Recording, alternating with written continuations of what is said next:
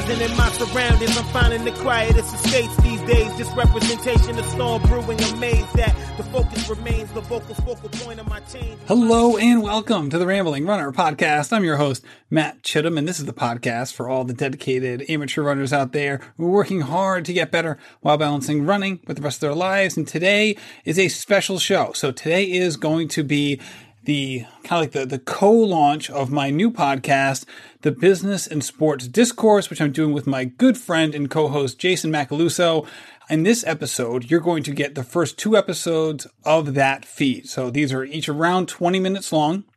The first one is about Strava and their recent changes and what they're looking to do moving forward, and also a little retrospective on what they've done in the past. The second half will be about the cancellation of the Boston Marathon. So, if you haven't done so already, please go subscribe to that podcast now. It's available on all podcast platforms uh, Apple, Spotify, wherever you get your shows. I prefer Spotify. That's my, um, that's my podcast player of choice, and they sponsor the show. So, hey, big ups to Spotify. That's for sure. Uh, I really enjoy doing this. I am a, I guess I just, I'm just a huge sports fan. You know, on this feed, I specialize in talking about running and I love it. However, I've been just a general sports fan my whole life. I also, you know, I love being uh, someone who's in the business world as well, and now someone who's started their own business and been working on it part time for a long time, and now doing it full time. And I know Jason, my co-host, is is a you know in a very similar situation, and you know we just love talking about this stuff, the intersection of business and sports, and that's exactly what that podcast is. It's a little bit shorter in length, so it's easy to digest in the mornings or whenever you want to listen. I know that's one of the negatives of my, my current show that some people have talked to me about. Like, hey, I love it, but just an hour is just too long for me. And it's just hard to come back to the show. If I listen to the first half, I might not catch the second half. Hey, this show is not going to change. It's going to be about an hour consistently, but this other show is going to be a little shorter, which hopefully maybe fits right in your wheelhouse. So without further ado, here are the first two episodes of the business and sports discourse. Welcome to the Business and Sports Discourse. I'm Matt Chittim here with my co-host Jason Macaluso, and today we're going to be diving into the recent changes made over at Strava to their business model. And Jay, this is something where you know, I think all of us endurance athletes, you know, Strava has just been a part of our life for a while. I was trying to think back, like when did I get on Strava? I was trying to figure it out without going on and uh, and just like researching my own app. And truth be told, I was just too lazy to do so. And I still think I've been on it for like over a decade. Do you know when you got on Strava the first time? Yeah, so I how about this? I remember going back to when there was two separate apps. One was a running Strava and one was a bike Strava app. Oh, look at that. Aha. So so Strava was originally a bike app. And um, because it's easier to carry, because this is like old school, you had to carry your phone in your bike jersey. And so then they came out with a running app, and there was two totally separate apps. You, so you don't remember that? No, because for me, like biking was never part of the equation. Got it. Got it. And, and you ready for this one? You could actually find out what subscriber to Strava you were. So here, here's a little inside baseball for all listeners. So as of right now, there's about 50 million Strava users. But if you go to your Strava profile at the very top, there's a, a set of numbers, and that's what number you were to sign up for Strava. And I was number 960,559. So I was the top 1 millionth subscriber of Strava. Wow. So you were the top million. That's a huge deal. Is this something that's available on the app? I got to be honest with you. I'm not bringing up my app on my phone. Like, I got to find this sucker. So hold on. So I'm going to, um, I'll pull this up since we're full disclosure here of you and I are, have computers and apps in front of us. well, it's funny. All right, so so so you're you're in the first million. Did they like combine them once they they put those two apps together? Like, or... yeah, it was the same. So yeah, so it was the same. It was the same profile, but it was just pain in the ass because you had to go back and forth. And then at some point, they ditched one of them and just combined them into one. And um, and, and, that's how you became whatever athlete you were. And, and, I thought it was BS that that was actually true. So I found my profile and then I added, you know, a, number behind it or in front of it, a chronological number. And sure enough, there was a person there. So here you are, Matt. You were number one million two hundred seventy six thousand eight six no wait six 12 million 12 million 876 yeah see i don't look like an early adopter because here's the deal like with so many people i pro- i know i signed in with a previous my first time i was in it i think i was like on aol.com you know email address so I think this is like my third rendition of my Strava login. So, uh, truth be told, that whatever number that just popped up for you is probably like the third different Strava number I've had which is like anyone who's changed email addresses or if you use like an old employer email address and now you're like trying to sign into something and they send you the verification to your old employer you're like well that's gone for good. I'll never see that thing again. Yeah i only know that was true because um, uh, rich roll had the strava guys on his show a while ago and rich roll was like number 100000 so he was a super early adapter because it came out of the west coast Oh, oh, no, that's interesting. It's funny because now you have people who are going through all this data, trying to decide like, is Strava good or bad for all these changes they made? And we've read a couple deep dive articles and they have referenced this where like they're able to get information about Strava using this, you know, this method of like how many users they have. Obviously, it's, it's a lot of, there's a lot of noise in that data is as my anecdote proves. Like I've had three different Strava accounts, but I'm just one person. So which one do I account for? Am I one user or am I three users in that data? But all right, let's just touch base on what exactly changed this week. Basically, if you are into Strava, you already know this, but you may not know exactly what changed. Ultimately, they just changed the pay model and exactly what is offered to free users and what is offered to subscribers. In the past, they had three different tiers for subscribers, and then free users had a much bigger panoply of options than you're going to have moving forward. So, this is straight from the Strava uh, website. So, new features for subscribers a big route uh, update with planning and recommendations for iOS and Android, matched rides, analyze performance on identical rides over time. I'm assuming that's for runs as well. So your full workout history with training log on iOS, workout analysis, uh, is now available on all activity types. The grade adjusted pace is now on iOS and Android. I love gap pacing. I think that stuff is great, uh, but you'd only get it on on um, on your computer you would never get on your mobile device before. And then just like they drop the whole like and more things to come you know? Like who knows what that would be? You know it's like all right like anyone can say that you know what i mean? You could be like all right honey i know dinner stinks tonight but just wait until tomorrow. It's going to be fantastic. So all right new subscription features that were previously free or another way of putting it this is stuff if you're a free user this is stuff that you don't have anymore Overall segment leaderboards, top 10 is still available, but not past that.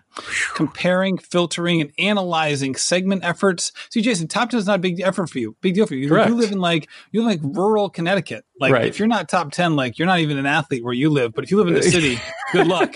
I know, right? That's what I was thinking about. Yep. Route planning on Strava with better maps and support for segments. That's gone if you're a free user. Matched runs is gone training log on Android and Strava is gone. Um, and then monthly activity trends and comparisons. Now that is for subscription only now. And then let's see, recent releases for all athletes. So this is just like, hey, this is cool stuff we've done in the past. And you know, you might already be aware of this stuff. This is like the favorites first, uh, the false uh, KOMs, Apple Watch uploads, all activities now both uh, with elapsed and moving time. Those are for those folks who take a 20 minute nap in the middle of a run and then claim a 5K PR, stuff like that. So ultimately, a lot of the things that people really loved, and this is like the, the thing that people are having some issues with is a lot of things that we mentioned just now, the things that used to be free that are not free anymore are oftentimes the things that people loved most about Strava, which is obviously not a coincidence. So Jason, when you first started reading about this, what were some of your initial impressions? Yeah, so I've been so right now I'm a free Strava user. I was initially a free Strava user. I hopped back and forth maybe two or three times on the premium side, and I had a really big problem with the first premium. You talked about the the three tiered system. That was just a pain in the ass because it was, you know, I wanted like one thing from one and then one from the other, but I didn't want all of them. So I signed up for, I think, the whole package and I used it for about a month and I got rid of it. So when all this information came out, to be honest with you, Matt, like it didn't even phase me one bit. Like this is not even going to be. I'm not going to stop using Strava for free, but I'm also not going to pay them um, a, a subscription to to to to get these things that are missing because they're just not what I use Strava for. Right. So for you, what is your primary use? Yeah, I, you know, so it goes back to why did I sign up for Strava? You know, I don't know how know how many years it was when there was two different apps, but it was because it was a social app to me. It was guys that I was training with were using it, and it was just cool to you know see what they were doing. So I was training for some big triathlons, and they were you, you couldn't even put swimming in at the time. So it was just bikes and runs that we were tracking each other. And I also remember because it was a cycling app, um, Lance Armstrong, who's been, by the way, this 30 for 30 with Lance Armstrong is pretty awesome, um, even whether you're a Lance Armstrong lover or hater. But, anyways, I regress. So he was one of the first big names to be on Strava. So it was cool to follow Lance on Strava, see what he was doing. So for me, it was purely a social app, it was never a training app. That is so funny because for me, it was literally the exact opposite.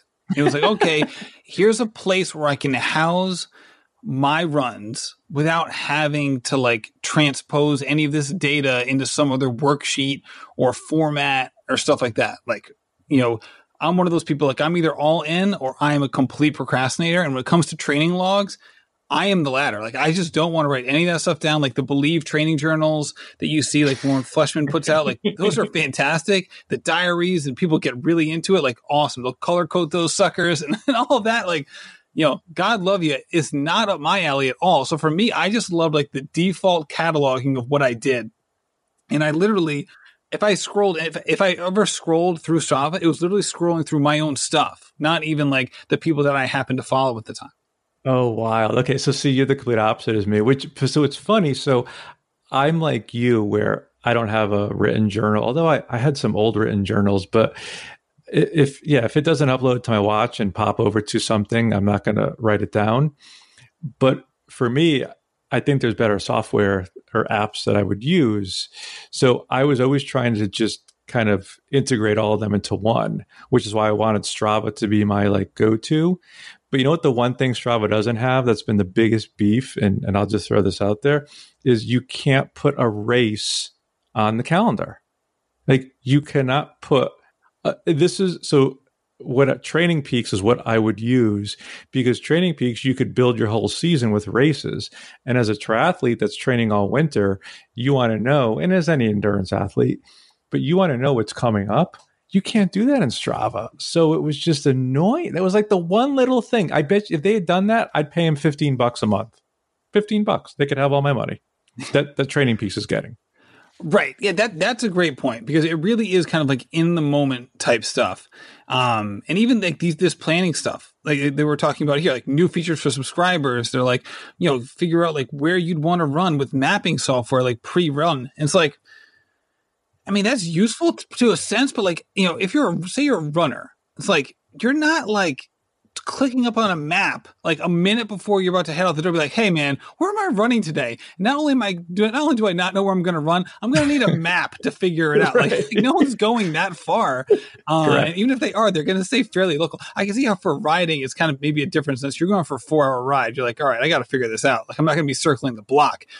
But like from a running perspective, I'm like, all right, like whatever. Like I think the one thing that they've done so well is that you know, I think I can't even say it's they're doing necessarily. It's probably the other way around, where every GPS watch, like they want to be integrate with Strava, obviously, because if they don't, then it's like, all right, I got this GPS watch, but where's the data going? Right. So that's just kind of like what ends up happening. It just becomes like this default dumping ground for this data. And then let's talk about what Strava has like. Basically, they had this original vision of what it could be, similar to your experience and why you liked it. And then it had like this I can't say fall from grace because it's technically become more popular, but it's yes, but it's been the, the people's people don't love Strava.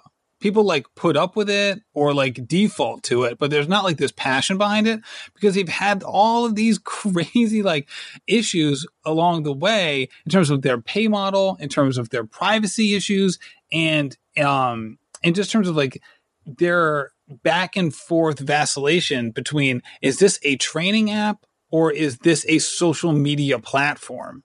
And like that last one is like is the most harebrained one of all. Kurt, Well, we just nailed it right there, or you just nailed it. We just had a here's two people having a completely different version of why they're using the app. So, what is it? Is it a training app for you, or is it a social app for me? Yeah, exactly. Eh, eh, they're, they're trying to be both, and they're probably like okay at both of them. you know, they're probably better at the training side. Um, and, you made a good point before offline. You're like, you're not to, if you want to be a social app, just be Instagram. So, you know, there's already one out there. Right. I mean, they basically hired executives from Instagram to take over Strava.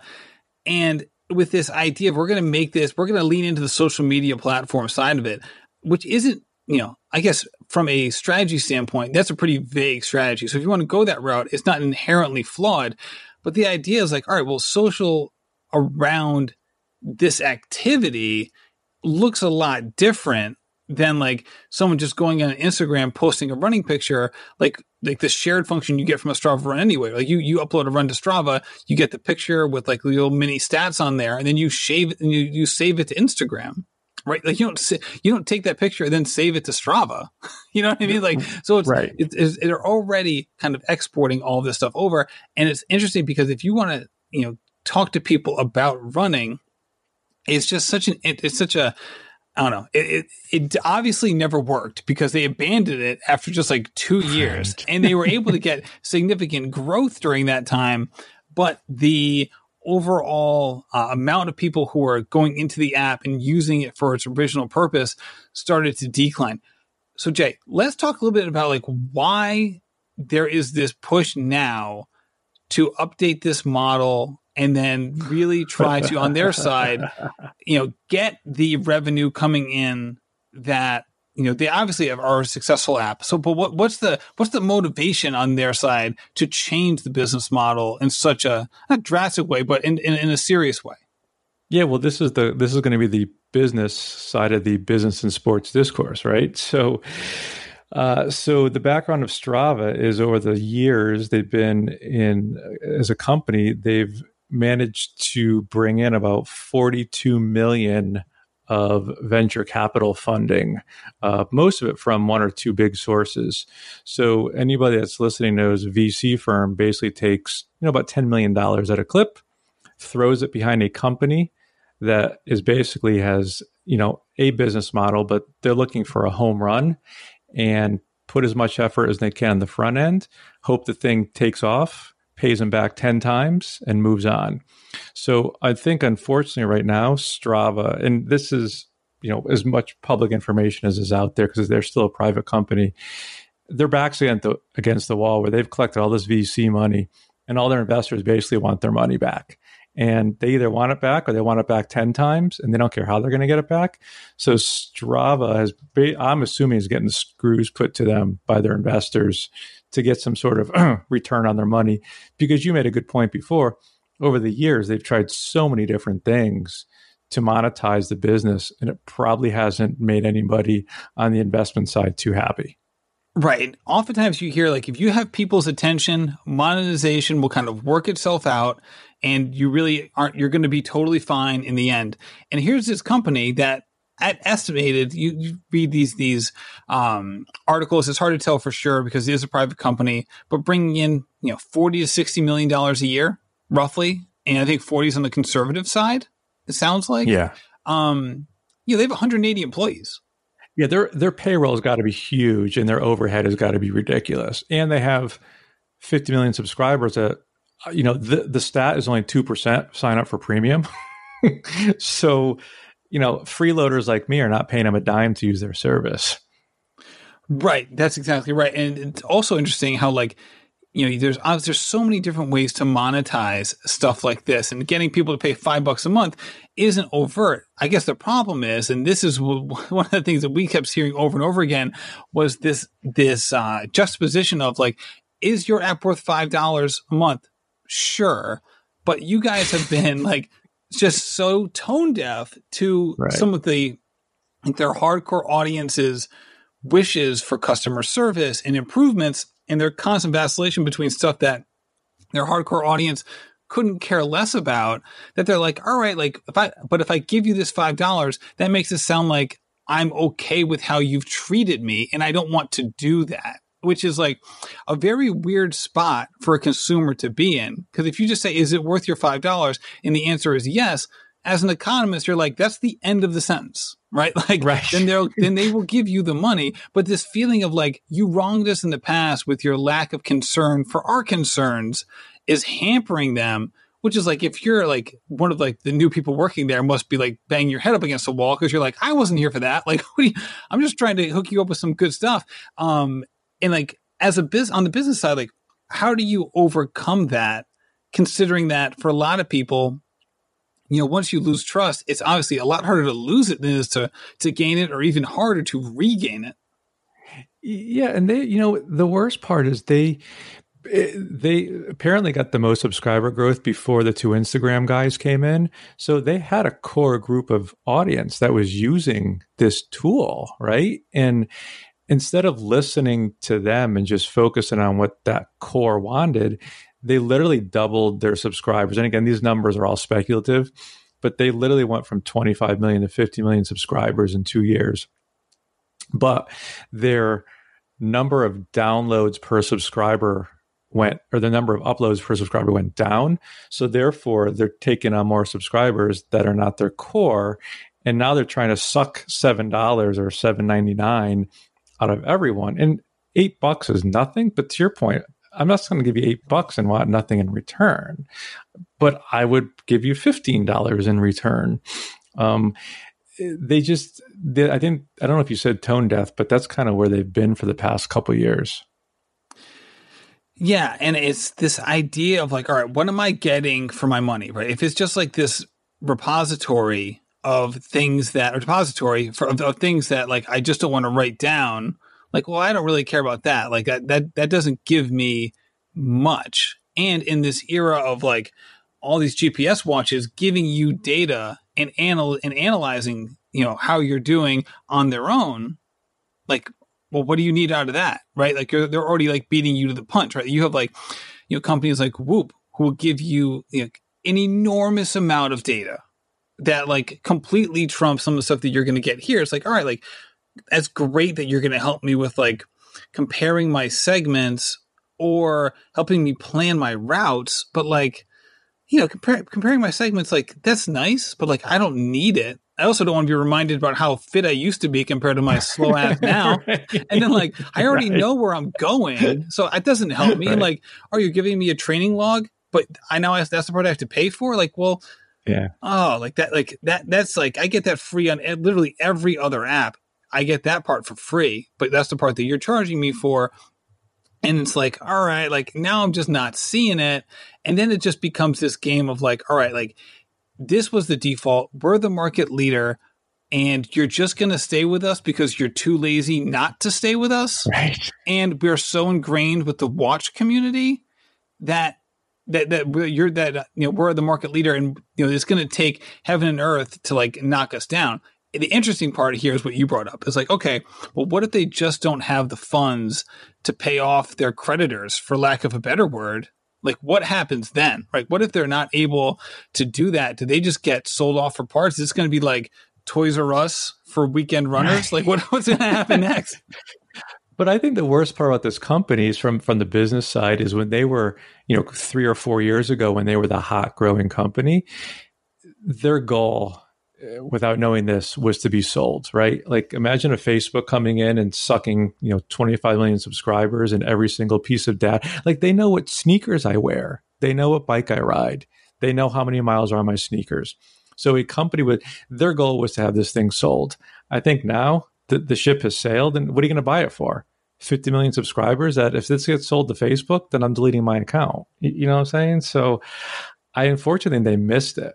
And I don't know what the answer is. I'll tell you who could who could take take this on is someone like Zappos.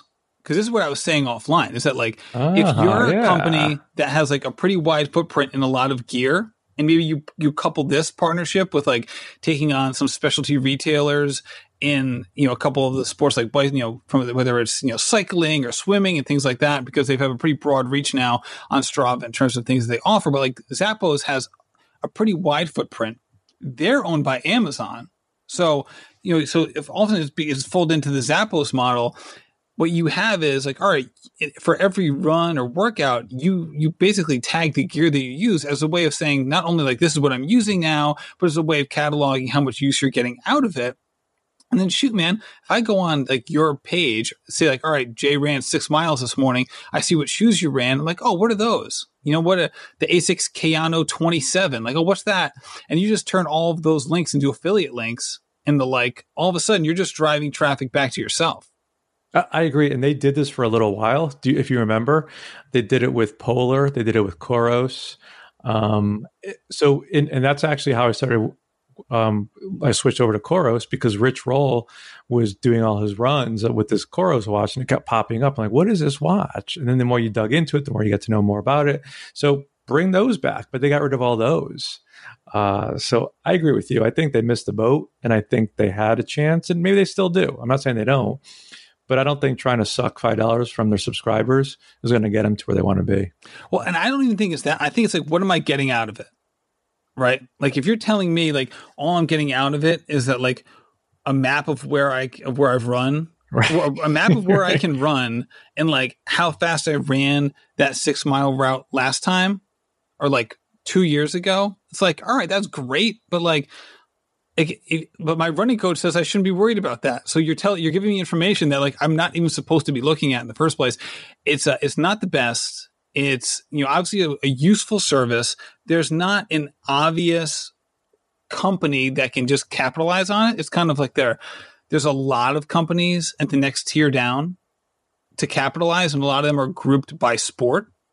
So there's no obvious successor to the throne here for Strava. So it'll be interesting to see who who utilizes this. Obviously, I don't know if this is good timing or bad timing because you all of a sudden people are now using Strava segments as their races which is like okay. Right. So like you're you're potentially like all right well now we can capitalize on this because that's the part that we're making that's one of the things that we're making you have to pay for is to see what the top 10 leaderboard is. But also you're also handicapping yourself at the knees because all of a sudden people are going to be like yes this will be my new race. I want to become like you know see if i can get like top 100 on this segment if you're just a dedicated amateur runner or whatever. And it's like oh no i got to pay for that. Like ah forget it. Like it was a good idea. Now I guess not. And because like you basically have this model where there's only one way that they're getting cash out of the out of this business, and you know there's just with so many eyeballs, you got to believe there's a way for them to do this better. Especially now they've like branched out into so many different sports where it's like you know, everyone's working out at home now. No one's even at gyms. Like there should be like Strava TV, right? There should be like you signing up for classes at Strava. Like you got coaches who work for Strava, right? Like like the Peloton coaches, right? Like I'm like I'm a running coach. I who do you work for? Oh, I work for Strava. Like you know that's how people you know log into me, and I feel like that was the part that like they could have really capitalized on this moment in that way, in a way that other businesses are doing, like Peloton, and it's just it's just not happening. Yeah, I, I agree, and and I hate I hate the argument that it's only five dollars. That's the worst argument I've been reading on on the Twitter sphere. Is it's only five bucks? That's not the point. The point is exactly what you said. What are you getting for your money? Whether it's a dollar or fifty dollars, you want something in return, and it's not what we're currently getting now. My opinion. Right. I mean that I mean that that's been the argument for like I mean like I worked in nonprofit philanthropy for you know for a large part of my life. And that was always the like the worst argument in the room was like well we're only asking them to give five dollars a month. Like who wouldn't do that? We're like well yeah well every, you and every other business and nonprofit are saying that. Right. So like that's the problem. Is like they're not going to give five dollars a month to two thousand different organizations yeah, and I even said I would pay them more if there was more value in return, which I think a lot of people would feel the same way. Um, but I think you you opened up a point of they could. There's so many different avenues they could go down, and they've just, which was the argument from the beginning. They've had all these years to do it, and they just can't couldn't figure out what was going to work, what was going to stick.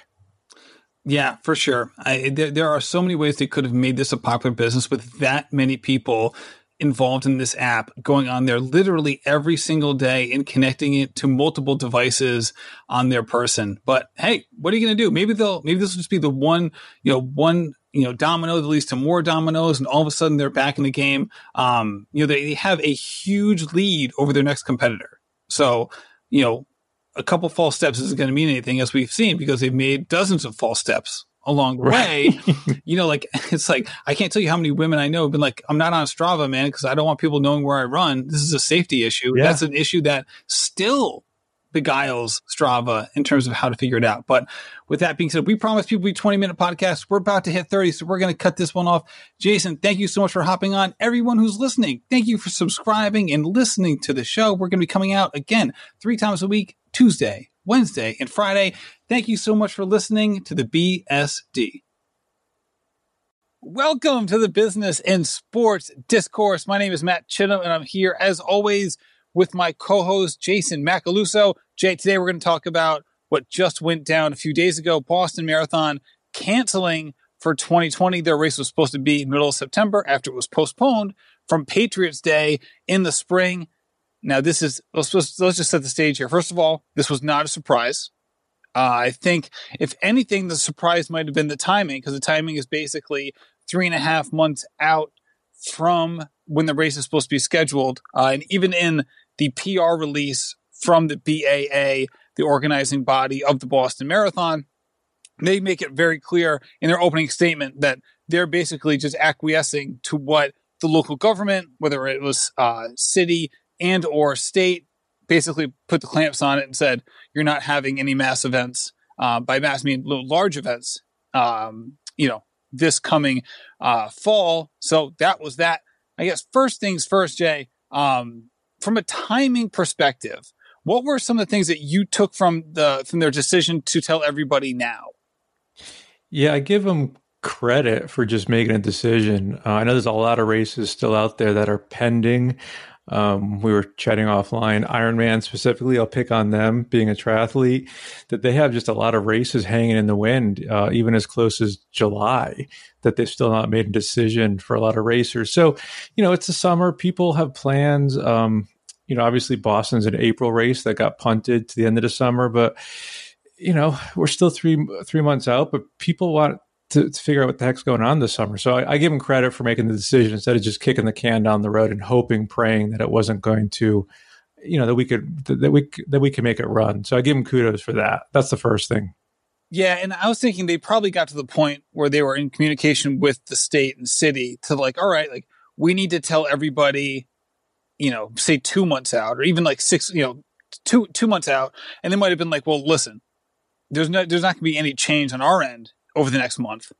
So there's no reason to wait if they're just telling you flat out, like, listen, you know, we might, you know, this, this can't be a game time decision. So if that's the case, then we just have to roll. Uh, but it was interesting that they canceled all things. I know we had talked about this uh, offline. What if if and when they decided to cancel the race for everybody? If they were going to make that a universal cancellation, or if they were going to try to find a way to get the elites there and make that happen. But that wasn't that ultimately was not part of the plan, and they just canceled it all the way through. Yeah, there's two big sides to this story. There's the there's the amateurs um, who you you know you, you talk to a couple times a week in your podcast, and that's what thirty thousand people that are training for it, that are putting their blood, sweat, and tears behind it. Their families are going with them. But then on the flip side, there's elites that you just mentioned that actually make it need to make a living off this. So uh, you, I know you were more shocked than me about the elites not being able to race, and you came up with a couple cool ideas. Um, won't steal your thunder, but have them run around Logan, which is a cool idea. but but yeah, I mean these guys and and women, these men and women, this is how they make their living. So whether it's John Hancock paying them to show up, it's the prize money that they get, it's their sponsors being there, and now they're just they're left holding the bag. So, do you have any insight on what's going on with them? Well, not a lot, but I will say this. I think part of this decision about whether or not to have elites there, first of all, it was never going to be a straightforward decision. It wasn't going to be as simple as like, hey, man, like Logan Airport said we could have the South Terminal. Uh, let's just make it happen, right? Let's just have everyone stay in a hotel next to the airport. we'll quarantine them, then we'll go out to the landing strip and then just run around it like, you know, five to seven times. And then we're done and we'll get the TV money and all of that. Um, you know, some version of that. Um, and we, we can speculate as to what might happen later if this is just the first of many dominoes to fall, which it looks like it might be.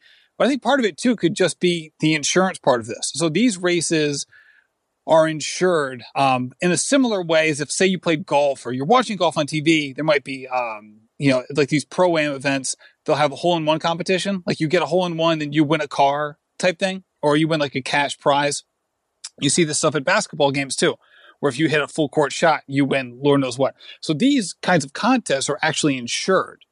And the, extent those kind of companies that insure that are the same kind of companies that would insure a race like Boston, where if, hey, the race is canceled, then you get whatever your insurance pays for, you know, whatever deal that, that's created.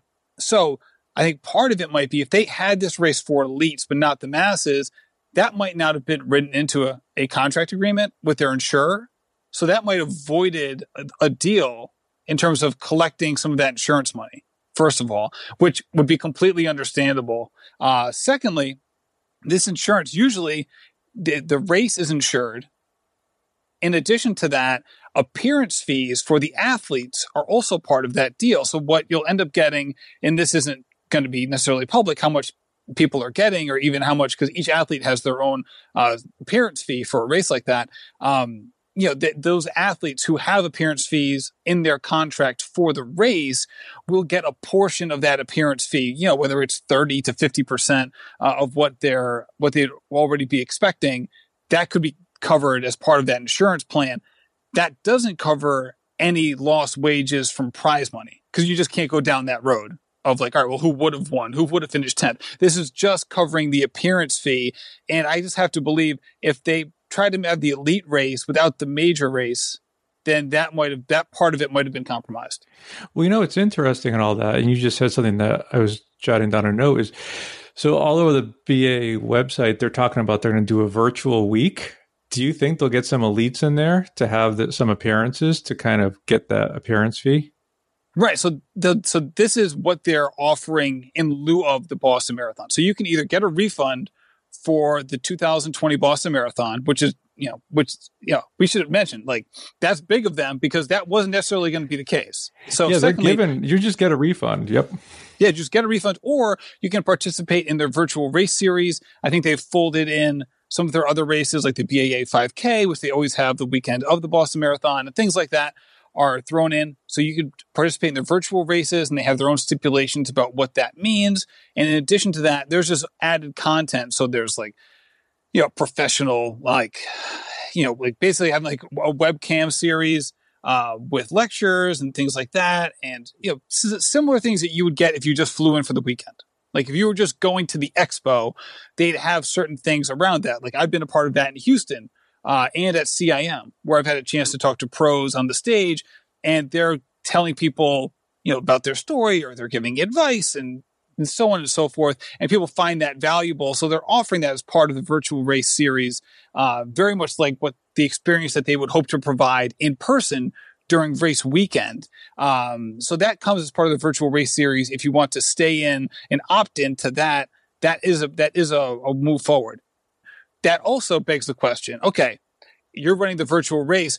What does that mean for 2021? Because now everyone's hot on what's going to happen in 2021, and they've been pretty straightforward about this right away. So first things first, you can take the time that you use to get into Mar- into Boston 2020 all of that can be rolled over to Boston 2021. So basically, what that means is the normal Boston Marathon window was just expanded by a year. So, you know, typically the Boston Marathon window is, you know, the previous nine months or so prior, prior to the race. Now it will be a year and nine months, roughly. So, whatever time, say your Boston Marathon qualifier, whatever time you used last time, and say you don't run a marathon in 2020, which most people won't be, no need to fret. You can still use that time. Now, the next thing is, all right, well, that's the case, and no one does run a Boston Marathon. I'm sorry, no, no one runs a marathon in 2020, does that mean I'm automatically into Boston 2021 since there's going to be no new times? The problem with that is not necessarily because it is an international field. So maybe there are some races elsewhere. In addition to that, we don't know how big the Boston Marathon is going to be in 2021. So this year they have roughly 30,000 people. They may be asked to downscale that, or, you know, maybe they just have to downscale it. So we don't know for sure, but at least you still have that, that option of using that time, which for so many people, a race like this is like, this isn't just a normal race for so many people. As anyone who's in endurance sports knows, oftentimes this is the hallmark type A, you know, the, the kind of the big looming goal of of someone's running careers to qualify for Boston. So it's one thing not to get in. It's another thing for the race to be canceled. so hopefully right. those people who uh, who who got in this time around will, will be able to get into the next time. Uh, but we'll see because all this is kind of like who knows because we have no idea what marathons are going to happen in 2020 and its effect on Boston the Boston 2021 even if the race is the traditional size. You know, which makes me wonder. I wonder if Boston, to your point about this being the, you know, the pinnacle race for a lot of athletes, um, elite and amateur, if, if Boston got a little bit of pressure to kind of make the decision quick, right? Because if they didn't do anything here and they just let this thing kind of linger, what about some, you know, some early fall races that are potentially qualifiers for Boston? Um, you know, would you be able to run that and then then get it? Well, I get no because 2020 would have been sold out. So that just answered my own question. Yeah, I, but I think you bring up a good point. What's going to be the domino effect here is that Boston was the first major marathon on the calendar for this for the fall. Uh, so we'll see what happens next with some of the other races. Now that this one's already been canceled, I think for other races it kind of gives them cover to do it. Not that you know races aren't in the business of canceling.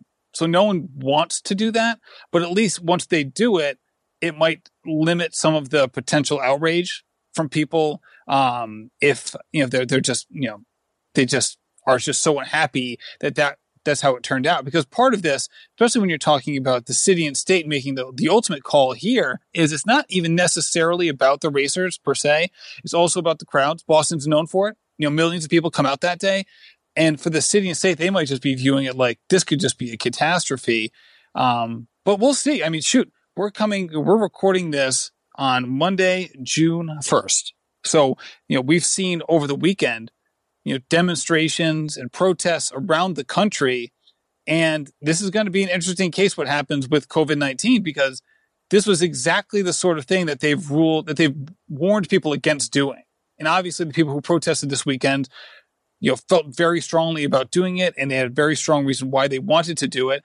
But in two weeks, we'll see what happens with the COVID 19 because that will be the window. And I think what might end up happening is if in two weeks the numbers don't spike in the areas that had significant protests, you might see state government's opinions of whether or not this is viable start to change. Yeah, and I think you're going to have, you know, th- that's why it's so hard to make these decisions so far out, um, where a lot of races are still kind of holding on, hoping, hoping that things are going to get better. Um, but then also you, the, the point about spectators, right? It's one thing to have 30,000 athletes, but if every athlete brings at least one significant other plus someone else, you know, you have potential. There's easily going to be 100,000 people down there with pros and everything else. So do you really want to um, jeopardize a hundred thousand people plus all the you know the, the towns that people run that they run through as well. So it's just from a liability standpoint. Um, I think I'm sure a lot of people were talking, especially John Hancock, being the lead sponsor of this for so many years, just did not want to be associated with something that could potentially be so negative. I mean, what was your what was your upside? You know, they run the event in September, nobody gets sick. Like that's your best case scenario. But your worst case scenario is so many countless things could happen. Um, so I think they did the right the right call. Yeah, and I think this cancellation, you know, is is so tough. Not only on the athletes who were hoping to, you know, help make their living. You know, say an American athlete does this race and they get top ten, and shoot, there we've had we've had American winners for sure, but it, that's few and far between. But say you're an American who get, finishes top ten here, means you probably had an appearance fee as well, and then you get a check for finishing top 10, you know, that can make your year. If you're an international runner and say you're, you know, from Eastern Africa, you know, in the Kenyan Rift Valley, you know, you're, this makes a lifetime. So the, the, the losses here from a elite perspective, not only is it you know something that that matters to them personally there's there's a p- potential huge effect on their own personal income um you know this is the business and sports discourse so we got to bring that up in addition to that it affects other businesses that are associated with this sport right i mean you're talking about how many people make money in the running media we didn't have any we don't have any running right now right we have you know the, these you know kind of like pickup events that are happening. You know, Johnny Gregorek just you know ran 406 in jeans, and that was fun to watch and got some excitement. But that's not the same as these high profile races, and it certainly doesn't move the needle for sports media in the section where you uh, you have Boston Marathon. That's a whole month's worth of of, uh, of stories leading in, and almost a whole month's worth of stories coming out of a of a race like that and it draws drives so much traffic. You know, it is to the running media what like Black Friday is to a retailer. Right. You know, it make it really makes the season, if not the year. And this is a huge bummer for people in that industry because now they're looking around like, hey, we we can't you know function like you know the, media is hard enough to make a profit as it is.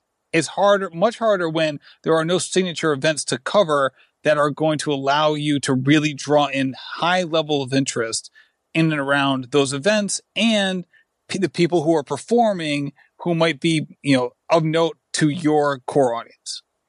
Well, I think we're just scratching the surface from the sponsorship side of this. And we'll be talking about that later this week in another episode about sponsorships. But I think right now a lot of you know sponsors are hanging on, figuring out this will be okay. But to your point, it's a business, so they all have to make money. So if the sponsor company is not making any money or has a lull in their revenue, then they're certainly not going to be able to pass on. They're going to pass on their losses to their to their athletes. So this is just the very beginning, and I'm sure over the next couple weeks and months, you and I are going to be talking about this a lot more, especially with the pro athletes, and they're going to realize really quick which sponsors they want to be with once this whole thing is over with, and which ones kind of left them, um, you know, hung out to dry. Right. It, will, it also will benefit those pros who are able to make money in sponsorship deals independent of their race results. Yeah. Right. The people who have a huge following because of uh, of social media and their ability to engage with fans in a way that again that isn't necessarily correlated with their results. I think part of that was you know you saw Des Linden's triumph you know a couple years ago in Boston in the rain. You know she was already beloved, and that was what helped cat. That's what helped catapult her the minute that happened. Right? If she was just somebody who had had a lot of success but hadn't cultivated a huge following in the running world and beyond, then while historic, maybe it's not. I said, while amazing, might not have been historic in terms of how it was remembered.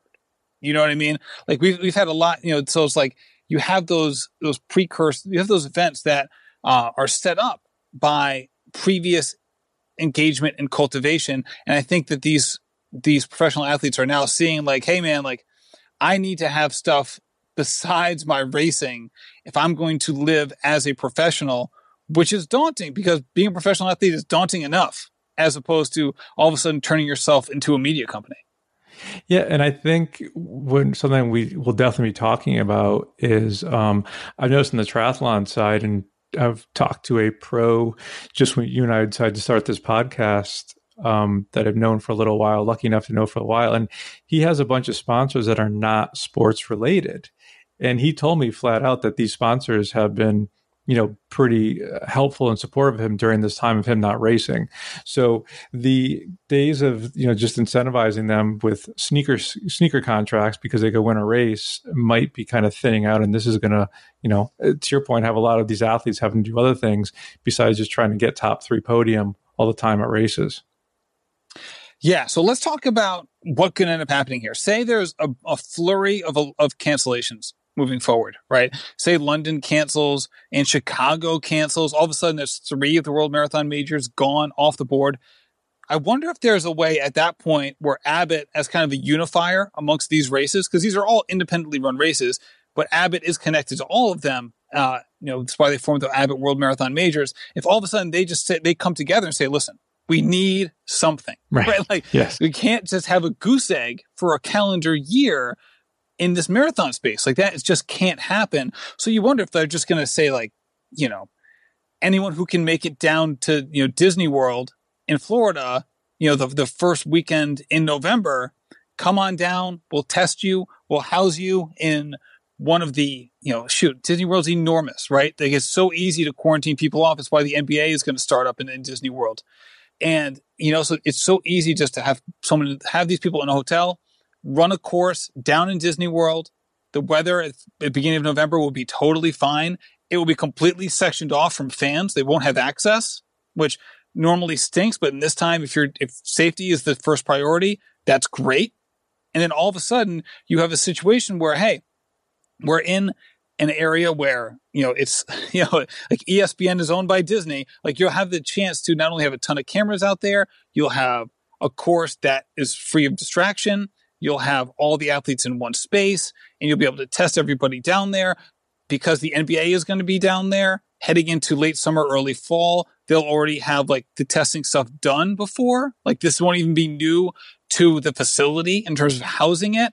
I think that having some sort of race down there organized by the people who are organizing the Abbott World Marathon Majors, if you know a couple of these races cancel, makes all the sense in the world. You wonder if they'll be able to get the international field in like they normally would. Uh, but ultimately, I think that could end up being a win-win situation for so many people because it would allow you to have the race in a setting that that you know isn't too scary for people to, to make work and then ultimately you'll be able to broadcast it and get some of the tv rights. And you have to figure out how the tv rights would work because you know it would be a new deal.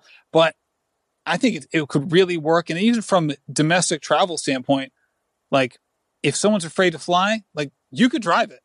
I mean right. like driving cross country uh, you know say you live in flagstaff or you live out in california you know it's not ideal. But like i drove i drove cross country solo in three days when I came the year I graduated college. Like it's doable, especially if you go with a group and you know you think if that that's worst case scenario if you can't fly.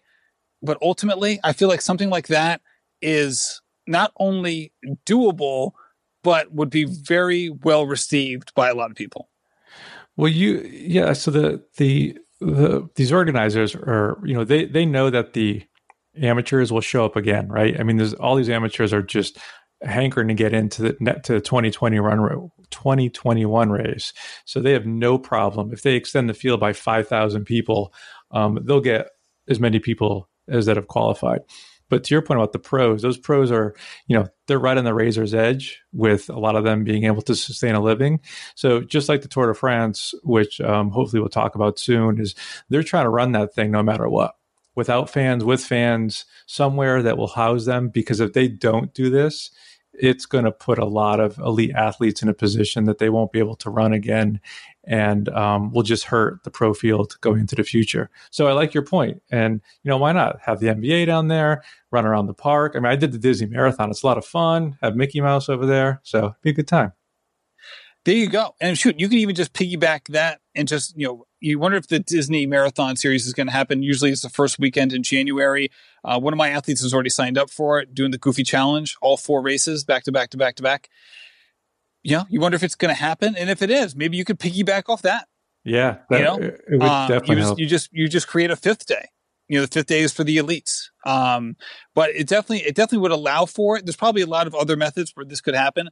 And you wonder if that sort of thing could would be preempted by not, not preempted but the idea would be sparked by you know some of these companies who needs these races to, need these races to happen could be the the the ones who are applying force to this. So maybe it's you know the shoe companies that are you know, solely running shoe related, right? Like the Hoka, One One, you know, you know, the Sauconys of the world, right? The Brooks of the world. Like Nike is huge in running, obviously, but they're huge in every other sport too. So, you right. know what I mean? If they would take a hit, but not a huge hit, not compared to Saucony, Brooks, and Hoka. Yeah. Right. In terms of their their their potential marketing appeal in these huge race settings. And, you know, it's just so interesting because so many of, especially with these elite racing shoes that have come out in the past, like the Vaporflies, the Alpha Flies, the Endorphin Pro from Saucony, uh, the Hyperion Elite from Brooks. You know, they timed the release of these often, often with the running of these elite races. And if those races don't happen, their entire marketing plan is, is, is shot. Well, I think this is the onus of why you and I started this podcast, right? Unfortunately, what's going on in the world right now, in the world of sports, it's affecting a lot of, you know, amateur athletes, and we're bummed we can't race, and we're bummed we can't watch, you know, basketball and blah blah blah. But at the end of the day, it's a business, and it's a multi-billion-dollar, you know, if not trillion-dollar business.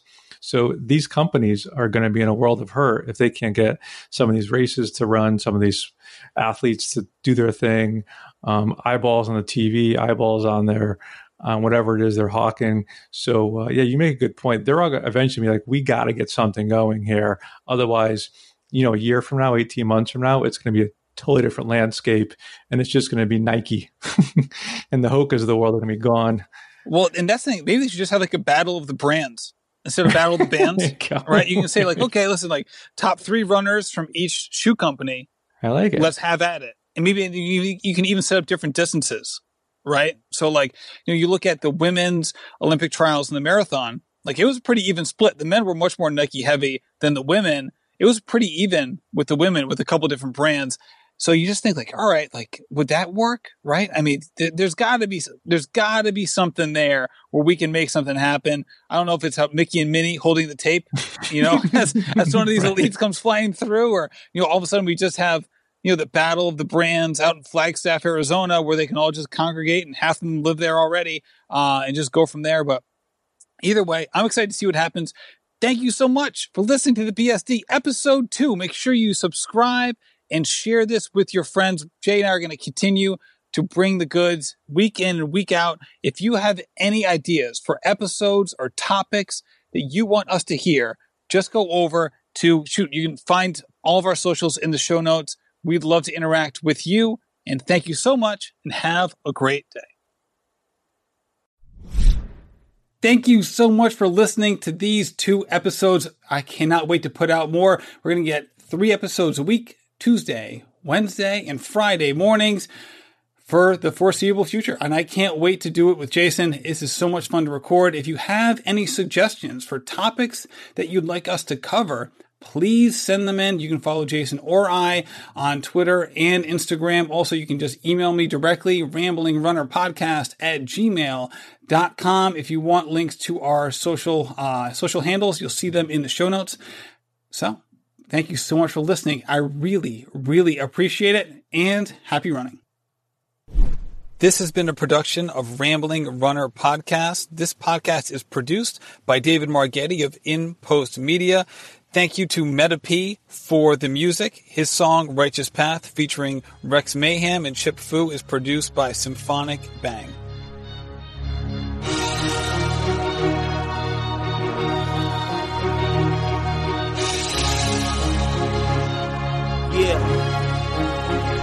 Enterprising in my surroundings, I'm finding the quietest estates these days. Just representation of storm brewing, amazed that the focus remains the vocal focal point of my change. I'm trying to show this industry.